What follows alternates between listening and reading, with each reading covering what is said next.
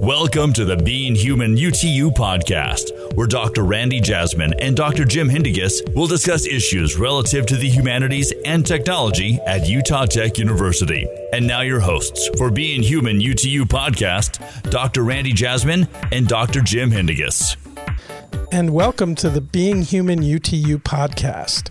Today, we're very happy to be joined by Scott Hartley, the author of The Fuzzy and the Techie, a book that has really been a point of discussion on the campus of Dixie State University recently. He joins us and is going to answer some of our questions. And we're going to kick right off, Scott, by asking you what was the genesis of this book? Um, why did you decide to write it? Well, thanks so much for having me on the show, Randy. Um, this was great. Uh, I was at Dixie State a couple weeks back and had a chance to meet uh, a lot of uh, folks on on campus. You know, making the transition into uh, Utah Tech, which is very exciting. Um, so to take you guys back a few years, um, you know, my my background really is kind of growing up in Silicon Valley, um, being sort of uh, early at companies like Google and Facebook, yet being a poli sci major. I was a political science and philosophy guy and kind of answering these perennial questions of what is it that you possibly do at a company like Google, I thought that only engineers worked at Google. And um, sort of being subject to this, this, set of interrogation by family and friends, uh, you know, continually, um, I, I, was always kind of defending and saying, you know, actually there there there are 50%, 60% of all folks at these companies that are steeped in problem solving, that are rooted in disciplines like philosophy and, and psychology and anthropology and sociology, that are making real contributions to these companies. Um, and, and not sort of always in titles that are the same as your degree title, right? And so I think the backdrop um, was was a bit um, autobiographical. And then in about 2011, um, I joined a venture capital fund on Sand Hill Road, um, which is the kind of the the eye of the storm of kind of future of, of, of technology. And I heard, you know, this perennial sort of drumbeat uh, from folks like Marc Andreessen, who is the founder of Netscape, folks like Vinod Khosla, who is the founder of Sun Microsystems, um, you know, both of whom are deeply technical, but both of whom would say things like the liberal arts are useless. Um, none of those skills like philosophy have any place in the job market and you know, I sort of looked around Silicon Valley and said, you know, wait a minute. Um, Chris Dixon, who's one of the premier investors at Andreessen Horowitz, who works for Marc, uh, is a is a philosopher. You know, Stewart Butterfield, the founder of Slack Technologies, has two degrees in philosophy. You know, one of the best investors of all time, Peter Thiel, uh, has a degree in philosophy and law.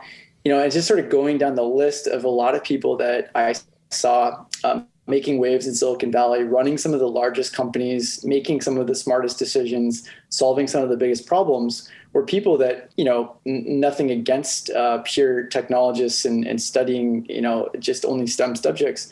But really, the, the best problem solvers had two sides of the coin. They had both STEM and they had um, a deep rooting in the humanities and ability to kind of look inward at themselves and the problems around us. And so I think the backdrop was really auto, autobiographical as far as um, the narratives that I, were, I was hearing about the, the primacy of STEM and STEM being the ticket to the future, the antidote to irrelevance in the future economy, and sort of taking a step back. Um, and so, so, so really, that was the backdrop of the book, um, the fuzzy and the techie. Um, the terms actually come from uh, Stanford University back in the 1970s. There were these lighthearted monikers on campus of uh, fuzzies being folks that studied the humanities and the social sciences and techies being those who studied you know the deep sciences or or computer science. And not so much adversarial but really sort of about how do you bring together both the fuzzy and the techie. Um, you know and, and taking you guys back to to something before this too i mean the this debate is not uh, is not new. I think the terminology has become more modern in the in the way that we talk about it. We talk about things like artificial intelligence and ethics. We talk about code and context. Um, you know, data, uh, big data, and sort of uh, uh, sort of objectivity of data. But really, when you go back to um, these debates that have been going for a long time, back to, for example, 1959.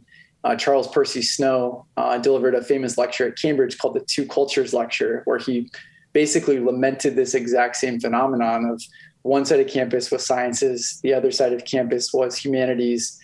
the, the fact that we needed to get people from either side to spend time on the other side of campus.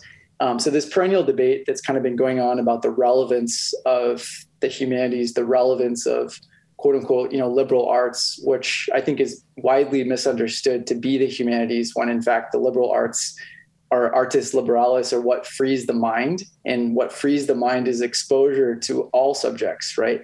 So the classical liberal arts included mathematics, biology, physics, literature, history, philosophy, logic, right? Those were all the liberal arts. So when we talk about sort of like throwing away the liberal arts, we're really talking about throwing away holistic education and sort of the approach of pulling and tugging on the mind in 10 different ways to allow a student to have a toolbox of opportunities to problem solve and think critically about the world around them and so um, that's that's a little bit of the backdrop of why I wrote the book and wanting to push back against this narrative that the antidote to irrelevance in the future is purely learning to code because it's such a myopic perspective. One of the very first things to probably be eroded by machine learning and artificial tech, technology will be writing computer code, right? Something that's heavily structural, heavily rote, routine, repetitive. Those are the very things that will be automated. And so, this great deep irony of the focus exclusively on STEM potentially you know being the thing that is the most quickly eroded and the deeper thing of being uh, an empathetic holistic problem solver with many things in your toolbox actually being the thing that keeps you most relevant and most human yeah thank you for that and, and as you were, were talking um, you give a good example but that's really one of the dilemmas that a lot of us in academia face is that that perception that you need to go to college, you need to get done quickly because it costs so much and you're investing so much time and effort. So let's just get right into what we're going to specialize in. And this anti general education sentiment, I think, is wrapped up in what you're, you're talking about. And I'm glad you link that to, you know, the liberal arts and, and that overall concept because, you know, a lot of the stuff that you talk about in your book, and certainly a lot of the stuff that you talked about on campus, was that versatility that comes from a broader perspective you know, I, I want my students to get out of here and get a job. I want my students to not incur very much debt. But at the same time, this broader picture that you're talking about, I think, is so important. And I, I think we can't reject that. Uh, you, you were giving some of the, the catchphrases. There was a legislator here in Utah there that used the degree to nowhere. Anything in the humanities is a degree to nowhere. And that's something that, uh, that your book and the, the the stories that you're telling and the people that you're referencing is is really challenging. So thank you for that, and and thank you for the time that you spent um, here. I know you talked to several groups, and then you did a public lecture. We kept you pretty busy, so we really appreciate your time because we know how valuable it is. Absolutely, it was it was my pleasure. I'm still recovering uh, my sleep, and I've got my coffee here, so. well, hey Scott, Jim here. Um, thanks for coming. And so a lot of your your book talks about the value of collaboration. And, you know, I, when I think about a student's journey, just a, a human journey through education, it, it turns into okay, it's a process of a discovery. And then we shuffle you into a major, we shuffle into where you're going specifically. And um, sometimes that can lend to siloing. And I, I, noted in the conclusion of your book, um, you said that techies have driven many partnerships across the fuzzy techie divide and they can be highly effective bridge builders. Um, and you know, I've seen as a, an unfortunate human characteristic is that people like to stay in their lanes. They like to be siloed. And so, um, what do you see when, or have you seen instances of people siloing and, and not wanting to collaborate? Um, you know, I know there are a few instances you noted in the book. Um, what are kind of the consequences and what are ways to sort of break through? Because as, from a student perspective, you know, when they feel like, okay, I can only interact with English majors, I can only interact with chemistry majors, that's not really what you're talking about or what a successful organization looks like. Yeah, thanks for that question. Um, you know, when um, Randy, when you mentioned uh, the, the, sort of uh, like linearity of, of education and sort of the, the the fact that we want to get on this conveyor belt, it reminded me of um, this obsession that we seem to have as a as a human species and have had for a long time. If you go back to the 1960s, uh, you know, one of the popular cartoons, which we all know is the Jetsons, and you think about the Jetsons, it was this technological utopia of the future, which meant that uh, it was highly automated and very efficient, right? But it was very soulless. It was efficient because you had walking sidewalks, moving sidewalks, buttons that would, you know, all you had to do is sit there and, and push a single button and then everything would happen. And I think that we have this sort of notion with education that we want this like Jetsons like experience of the moving sidewalk that kicks us off right into the perfect, you know, six figure salary and, and whatever it is, right? And um, and the reality is that uh, the world is much more um, nonlinear and orthogonal, and sometimes it takes slowing down um, or or moving sideways to really move forward. And so, in many ways, I think it's um, changing students' perspectives around around outcomes and and, and helping show that um, the best way to, for example, and I, I gave this uh, I gave this anecdote while I was on campus I had the chance to speak um, to a number of different colleges in India and a number of different um, high schools in India. And we had this one roundtable discussion with a number of engineers, and somebody asked, How can I get better at the soft skills and with empathy?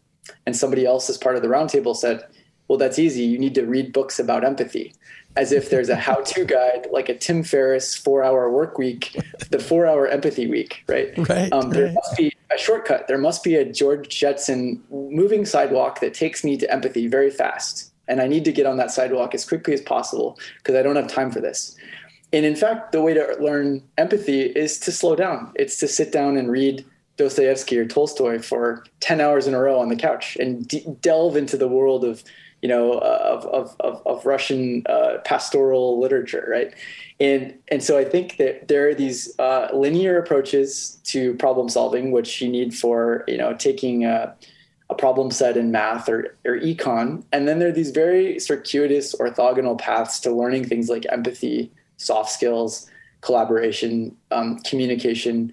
Oftentimes it takes going in this very roundabout way, um, you know, much the same way that uh, Central Park, you know, in, in, in New York City, Frederick Law Olmsted, the designer of Central Park, purposely designed the park to enjoy the park, right? The park is not meant for efficiency. It's not meant to get from one side to the other as quickly as possible. It's meant to discover nature. And so it's meant to democratize this experience of beauty and nature to a city of urban dwellers that maybe didn't have the chance to get outside the city. And so every path is an unfurling of nature. It's not meant to be direct, it's meant to be enjoyed. And I think that's the sort of mentality or maybe a metaphor that you can bring to a student in a literature class. It's this is not about outcomes. This is not about finishing the problem set by this time at night. It's about enjoying the book. It's about enjoying the journey. It's about walking through that curved path of Central Park, not just getting to the other side of, of the of the city. And um, so you know i think this is just sort of some interesting anecdotes or, or, or, moments but I, I think you know to the question that you posed it's really about push and pull. And i think that we can put some of the onus on students to sort of recognize the the the, the skills that they're developing and to be able to sort of think creatively about the application of those skills in the real world but interestingly, this morning I, I had a call with the former um, head of North America for Munich Re, which is a large reinsurer. And she said that um, she was running transformation for Munich Re. And the, the people that they went to hire um, for transformation, the, the major that made the most sense and had, had the biggest uh, efficacy in, in helping transition um, com- uh, new companies into Munich Re were music majors and she couldn't figure out why, but she said it's music majors because they're um, they're actually uh, heavily structured thinkers. They've learned how to read music. They've learned how to navigate uh, this this kind of structured world of music. But then they're also highly creative. There's sort of this interesting metaphor of not being pinned down, but maybe being tethered to something r- routine, but then having the flexibility of mind to sort of navigate through different frontiers. And so, interestingly, this is coming from somebody who ran North America for an insurance company, saying that who they wanted to hire were music majors. And so, I think there's a push and there's a pull. There's both a giving confidence to a music major to say, look, you may love playing the piano. You could become a concert pianist, and that would be wonderful. But you could also do many other things with the skill set, similar to somebody coming out of the military saying, I have no skills. And you say, Well, you've managed 40 people on the field of battle. You're a leader. You have plenty of skills, right? Um, and giving people this sort of new lexicon of what their skill sets are and where they could apply. And then simultaneously, I think helping at the career center or with different employers like Munich Re to recognize that you know because they're an insurance company they may naturally get applicants who are econ majors business majors finance majors accounting majors but actually who they want to acquire interest from and really bring into the companies are these really diverse backgrounds like music majors and so i think it's sort of a, a push and a pull i think of, giving students the confidence to approach these companies and then also helping educate companies about the you know incredible skills that that students might have. Um, because I, I, disagree with uh, the local politician that they're a degree to nowhere. Actually, they're a degree to everywhere. I like that. In your presentation here, you you brought up a really intriguing idea that I wanted to maybe hear a little bit more about um, from you. You talked about the world of work really consisting of a lot of gray areas, and that what employers are looking for and the people who seem to be thriving in this world are those who have not just the, the, courage to go into that gray area and to perform in that gray area, but you also use the phrase they can actually take comfort in ambiguity. That is something that you think could really help people in the workforce. And so I kind of have a two point two part question. You know, first of all, I guess, you know, could you tell us more about this gray area and the the, the comfort and ambiguity? And then the second part, which is, you know, maybe more difficult, how do we as college professors, what are some of the things that we can do to help our students to develop some of those skills that will serve them well? Yeah, it's a great question. I think the the reference. Um, so Stewart Butterfield, who's one of the founders of, of Slack, um, which, as many many listeners will know, is a communication platform for kind of asynchronous um, future of work communications, sort of an alternative to email. Um, you know, Stewart Butterfield started the company initially. It was a gaming company. Um, the gaming company wasn't going so well um, they happen to use an internal tool within the engineering team to coordinate um, which releases, which products to, to work on. And they said, you know, if the gaming company's not working, maybe we should pivot and just invest in this thing that's our internal communications platform, which became the basis of Slack. And if you look at a lot of the stories of early stage companies, um, you know, we, we call them pivots, but really pivots are uh, trying and, and sort of feeling out feeling your way through the dark, feeling your way through the ambiguity of what a user might want, what a what product market fit might be. And so, if you look at the world of entrepreneurship, there's an incredible um, balance between uh, kind of a structured approach and then a deep comfort in ambiguity. So you're iterating through the dark. And what Stewart Butterfield uh, has said is that his two degrees in philosophy prepared him incredibly well to be an entrepreneur. Because what is philosophy but feeling your way through the dark, iter- iterating your way toward some approximation of truth, right? When you have a debate about what it means to leave, what it means to lead a, a good life, or what it means to be ethical, or any number of questions that you might pose in a philosophy 101 class, those are conversations that don't have right answers. Those are conversations that you pose the question, uh, you, you try to pull insights, you try to uh, you know allow somebody to to go through a structured way of thinking through what the outcome might be, but there's no prescriptive outcome that's the right outcome, right?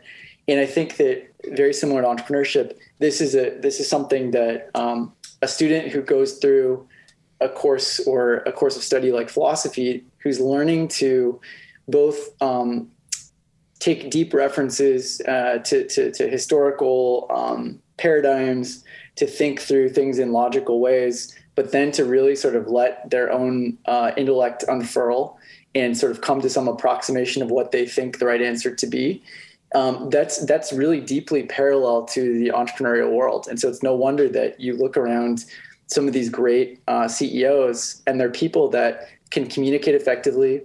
They can see both sides of an argument right? They're they're good at sort of understanding this dialectic of two approaches and how, as F. Scott Fitzgerald said about intelligence, intelligence is being able to hold two opposed ideas in the mind at the same time and still retain the ability to function.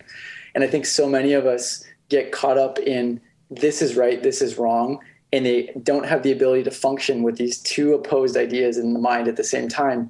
Yet somebody who has sort of gone through a rigorous literature philosophy background, seen the world from someone else's perspective, and can in fact see the world through two different sets of eyes. That's called empathy, but that's also called, you know, being a good leader, being a good manager, being able to communicate effectively with people on your team who you might disagree with. Um, all of those are skills that are deeply relevant to the business world. And so, you know, I think th- this idea that um, you know the, the world is the world is a gray area um, and i think it only gets more pronounced as you rise through the ranks. And your first job out of college might be in a rote routine set of tasks that your manager uh, provides for you and you simply complete the tasks and go home at 5 p.m but if you have any uh, interest in in rising above that sort of menial entry level job that job becomes progressively more and more gray area with more and more human interaction, more and more management, more and more personalities that you're dealing with, more and more need for empathy and collaboration and communication. And these, it, it, it effectively becomes higher level soft skills, right, that are required to rise through the ranks beyond an entry level job. So if you want an entry level job that does rote routine work um, in accounting, that's great. You can major in accounting and go do that job um, and stay on the bottom rung of the ladder for as long as you want. But as, if you want to sort of run an accounting firm or do anything that's uh, maybe slightly more more progressive um, than that first job you have, you're really going to need a broader set of skills, and you're going to need more than just the business major, more than just the accounting degree. You're going to need to know these other skills that you know happen to come from a broad-based set of studies um, like the liberal arts provide. And so, you know, I think I think how do we train students to have this perspective? I mean, one thing as professors, I think we can do is try to give a little less structure in some of the assignments that we provide and perhaps allow a little more grace and flexibility. You know, sometimes a, a design your own major or something that really puts the onus on the student to design a curriculum or to come up with um, you know i think that's one example. I think i think also uh, courses that require uh, doing collaborative work together. Um, so for example you know maybe it's a course on journalism but rather than just have an explicit course on journalism can it actually be let's release a publication and to do that we need to think holistically about what it means to release a publication. You know, it may mean that we need to come up with a name, uh, lay out a magazine, learn some design tools, um, find some advertising revenue. Like it may be 10 step process that, uh, you know, requires those students to go deep into their own set of uh, coordination within themselves. Not that it's an explicit where the professor says, you're this, you're this, you're this. Um, allow them the the the runway to um, structure the team, structure those sets of ideas. So I think those sorts of engaged forms of education, um, learning by doing, um, are, are, really interesting because they they force you into this gray area. They force you into a, a collaborative environment, um, and they force you in some degree into the real world where assignments don't come in problem sets and they're not due by 5 p.m. Right. Wow, that's great. Those are some some great ideas. And as you were talking, I was thinking about my my own discipline. I'm not a philosopher, but I teach literature, and often students express those very sentiments that you were talking about. This is different. This is different than my math class. There's there's no right answer here. I have to negotiate in a world where multiple things could be acceptable and and I have to use a different set of skills like you're talking about and just quickly and I'll let Jim do his next question. You, I love the Fitzgerald quote that you use, but I could also say that if you want to look at that ability to think about and hold opinions about diametrically opposed ideas at the same time, just go read Keats's Ode on a Grecian Urn. I mean, that's what it's all about. That's what that poem is all about. That simultaneous life is only life as it approaches death, which is such a big part of that poem. So,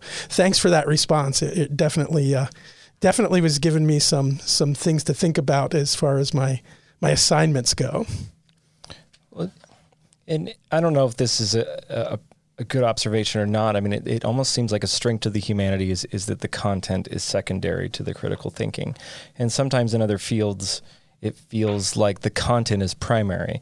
And like you're talking about this this idea that some of these things that are going to be automated are what those students are often memorizing. And, and, and so the real strength that we have is that, yeah, you could read Keats, you could read Fitzgerald, you could read Dostoevsky, it doesn't necessarily matter the three that you read. It's the process of, of, critically thinking through them versus, okay, well, you need to know this and this and this, this. And um, so the strength of the humanities, as you're noting, is that, I mean, we, we can problem solve and be uh, a real support in uh, an organization or in a, in a collaborative environment. Now, my question is, uh, is a general weakness for the humanities, which is salesmanship. um, we're not always great at selling ourselves, and and you know you talk you talk quite a bit about on the entrepreneurial spirit, and you know my I guess it's sort of a two part question is on the one hand, how do you cultivate that entrepreneurial spirit, and someone like a, a typical sort of bookworm that says, well, I just kind of want to read a book and and write a paper, but don't ask me to lead a, a workshop. Um, and then also the type of student that honestly doesn't want to necessarily that wants to enter in a workforce and be sort of a worker and not necessarily a, I, that's not a, a, good word a leader but someone who doesn't want to be a manager. They, they want to enter into sort of an entry level. Like how do, how do you cultivate cultivate that confidence in someone who wants to be an entrepreneur? And how do you sort of support the person who likes to be behind the scenes? Yeah, it's a great question. I think um, I love that framing of of like content led or um, sort of co- like critical thinking led. And I think in some in some sense, I mean, maybe the you know, and I think it's true of the sciences as well, right? The sciences are um, you know you're learning a process of the scientific method you're learning a process of asking a hypothesis looking for constructive data to validate or invalidate a hypothesis and then drawing a conclusion right? You're you're learning to sort of follow some routines that lead to structured thinking the same way that a lawyer might have a different form of structured thinking a philosopher might have a different form of structured thinking. So i think within all disciplines there is an order of operations or a way that you might go about problem solving that's independent from the content of that major, right? And so uh, a physicist uh, may never use actual physics. I know, you know, many physicists who are technologists now, they do nothing related to what they might have done their PhD in in physics. But what informs what they do today is this process of interrogation, this rigor around the scientific method or looking for data and in particular ways um, is similar to how a humanities student might interrogate a set of ideas by being a skeptic, by um, looking for counter arguments, um, you know. And so I think that's a really interesting nuance that you raise. That we often debate the merits of um, the content, and the content, of course, is relevant if you're going into a job heavily around that that content. You could you know study literature and become a literature professor. You could study physics and become a physicist. But independent of the content, beneath the surface are a series of structured thinking, a, a way of approaching problems that are uniformly and across all disciplines useful um, as you enter sort of the gray area of, of how do you um, work work in the real world. And there's a paradigm in, in the book um, toward the end of the book where I talk about these four different types of uh, problems where you have simple, complex, uh, simple, complicated, complex, and chaotic situations. You know, chaotic is difficult because you don't know which way uh, is up or down. Maybe something like the the field of battle. Um, complex is something like the rainforest where it's it's heavily interdependent there's a million interdependencies and it's very very hard to sort of see what causes what Com- uh, complicated is sort of more rote uh, set of processes you know, and simple are things where you can apply basic heuristics of how you would problem solve.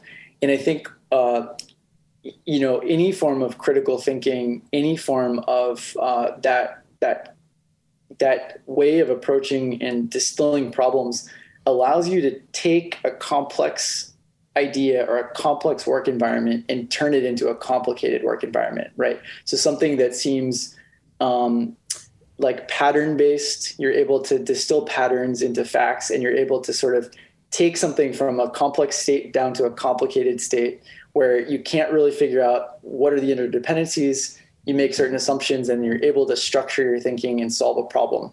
That to me is critical thinking is taking something that is complex and moving it to complicated and maybe from complicated to simple through heuristics of things that you're repeatedly doing over and over and so i think you know to to to, to that to that thinking um, you know how do we how do we sort of instill some of those characteristics in in our students? You know i think that as you noted it's it's really about sort of breaking apart the, the content from the from from the process. And it's tough because um, i mean sometimes i've seen in my experience that that complication isn't always welcome. You know, sort of like a let's just get the simple answer and let's get the deadline. And, and it sometimes involves that yeah. humanities person that says, um, no, like let's open it up again. Let's rewrite it. Um, and and some, sometimes that's not always welcome, but we need to push ourselves and say no. Like the, this is our, our viewpoint is is is valid and important. Yeah, and to your and to your second question, I think um, around sales and around sort of like entering the job market.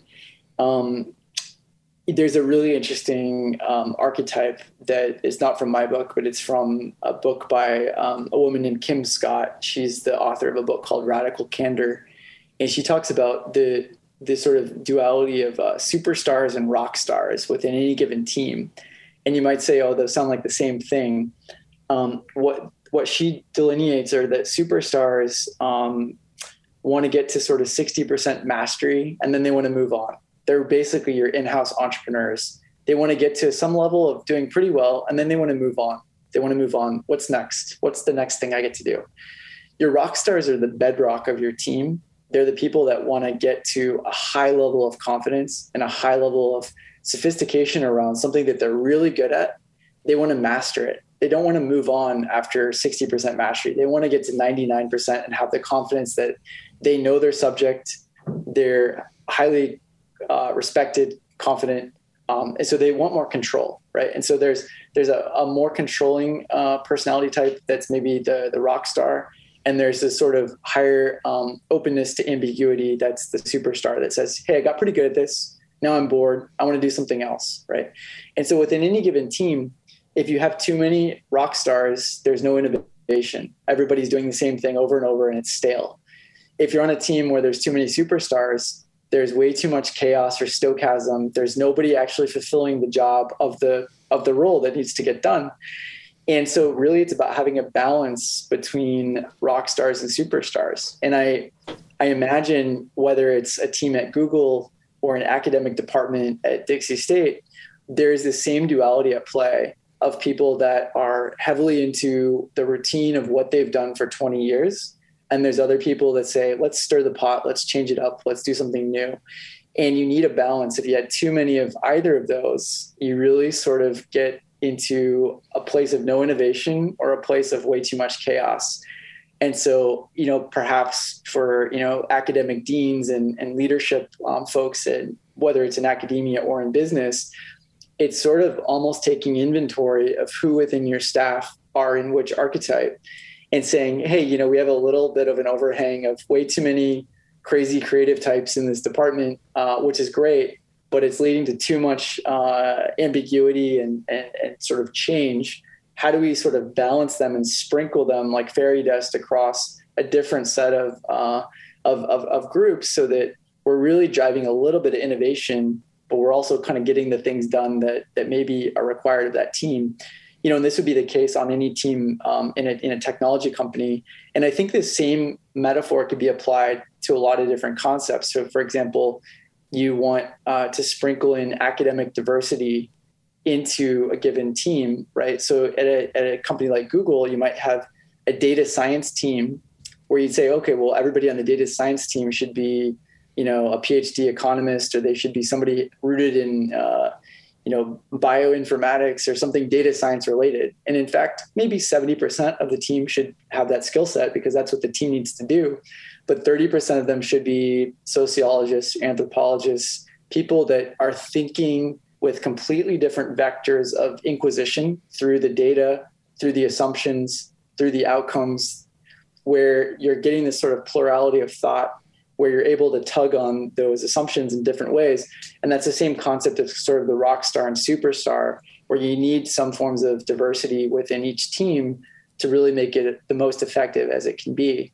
Um, you know, and so I think for students that um, are uh, interested in, as you said, more roles that are, are, are, are within more control with less ambiguity, you know those are great roles and those those are roles that every single company has. And so whether you're a rock star or a superstar you don't need to think oh gosh i should be the other one.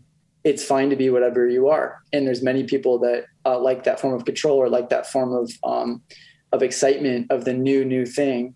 And um, the truth is that all teams need both people on those teams you're just describing, you're validating why I do group projects all the time. Because even though they can be horrible, they can be a disaster, it's a process of discovery for a lot of those students to be able to figure out whether they're going to be that superstar or their rock star. Um, and sometimes you do get too many superstars or too many rock stars, and then it ends up being a disaster. But but at least maybe they you know it ended in the semester and they figured it out.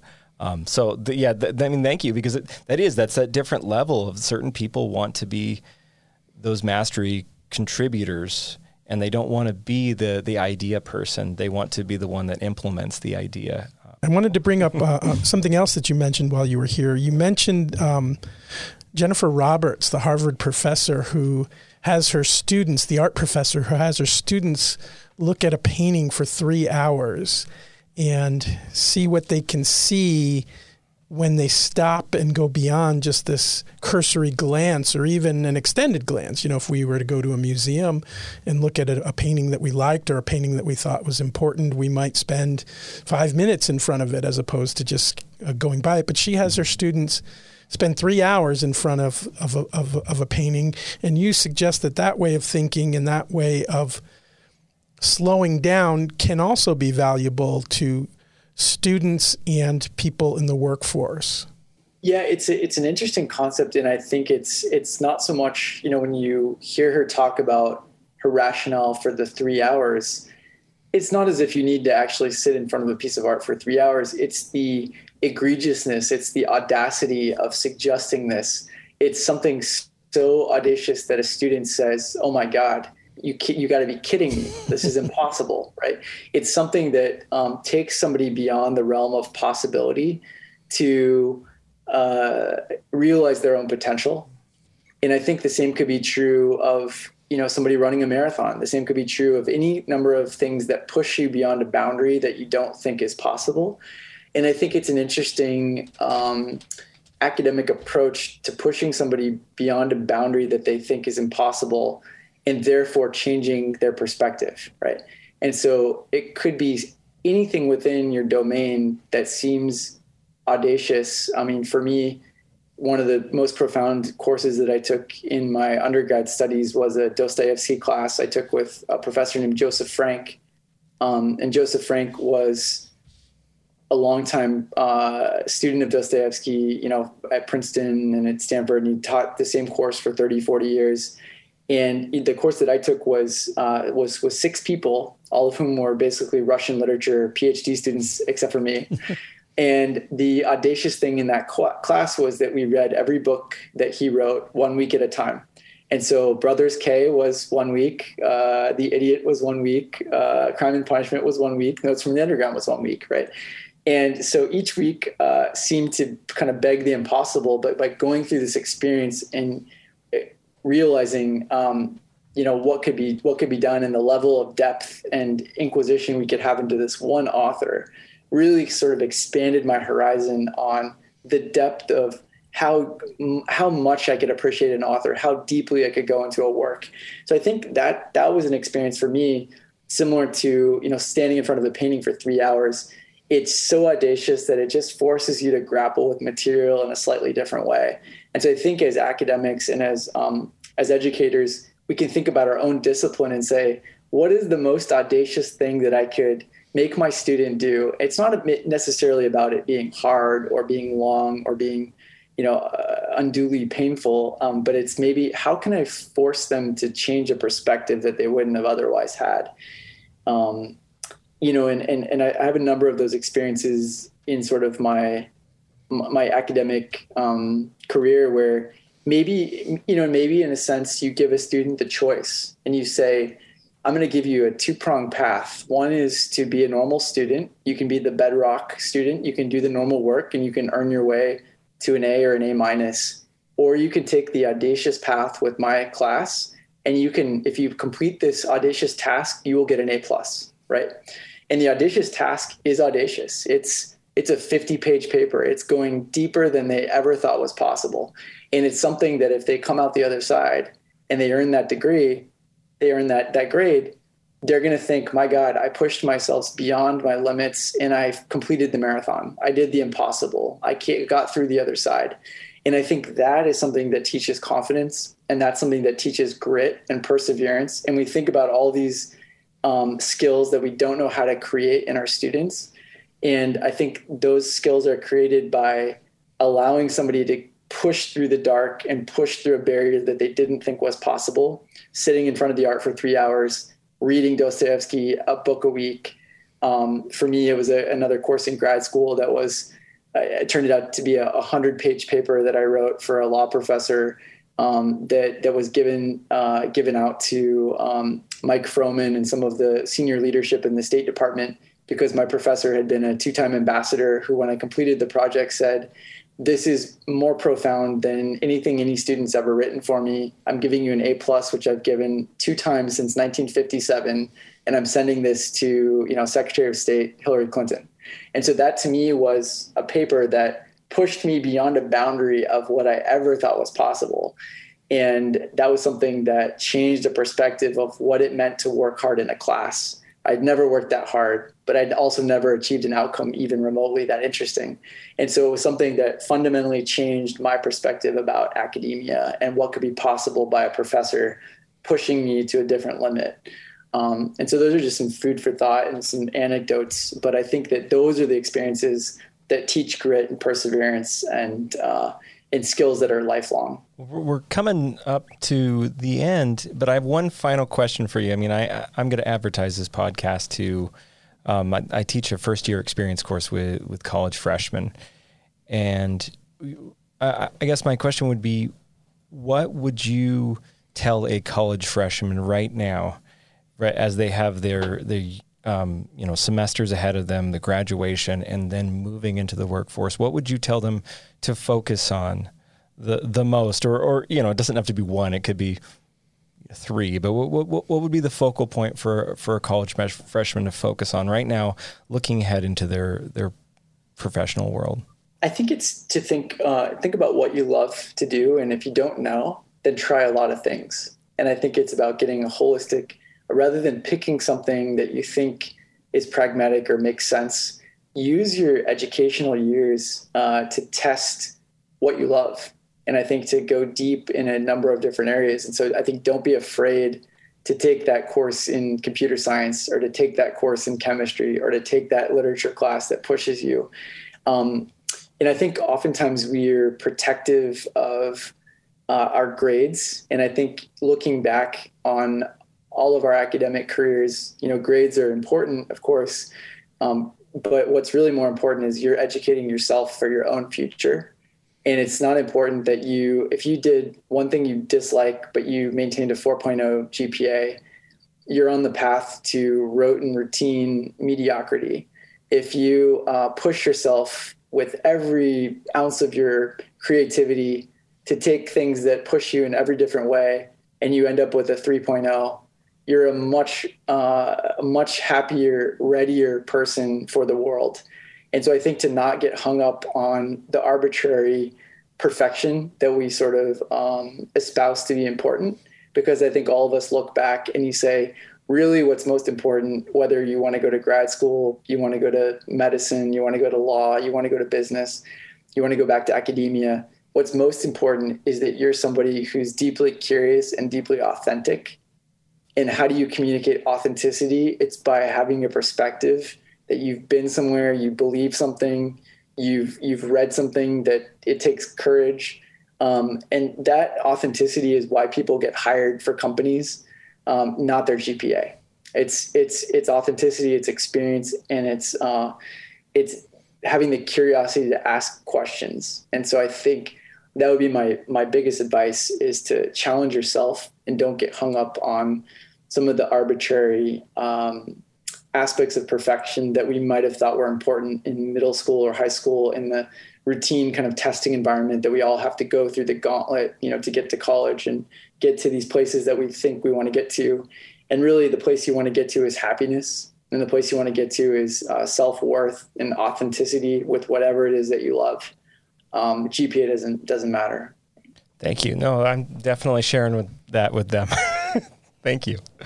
Welcome well, thanks so much um, to Scott Hartley for being so generous with his time, not with just with us today, but when he visited Dixie State. And, you know, far more important than that, um, the, the conversations that you've started, um, your public lecture was attended by the president of the university, uh, professors from all the departments. It, it's really kind of created a stir here at a time when the things you're talking about are exactly what we need to be talking and thinking about as we transition to Utah Tech University. So, just a wonderful um, series of, of talks and and um, sharing your ideas with us has just been great. So, thank you so much for that.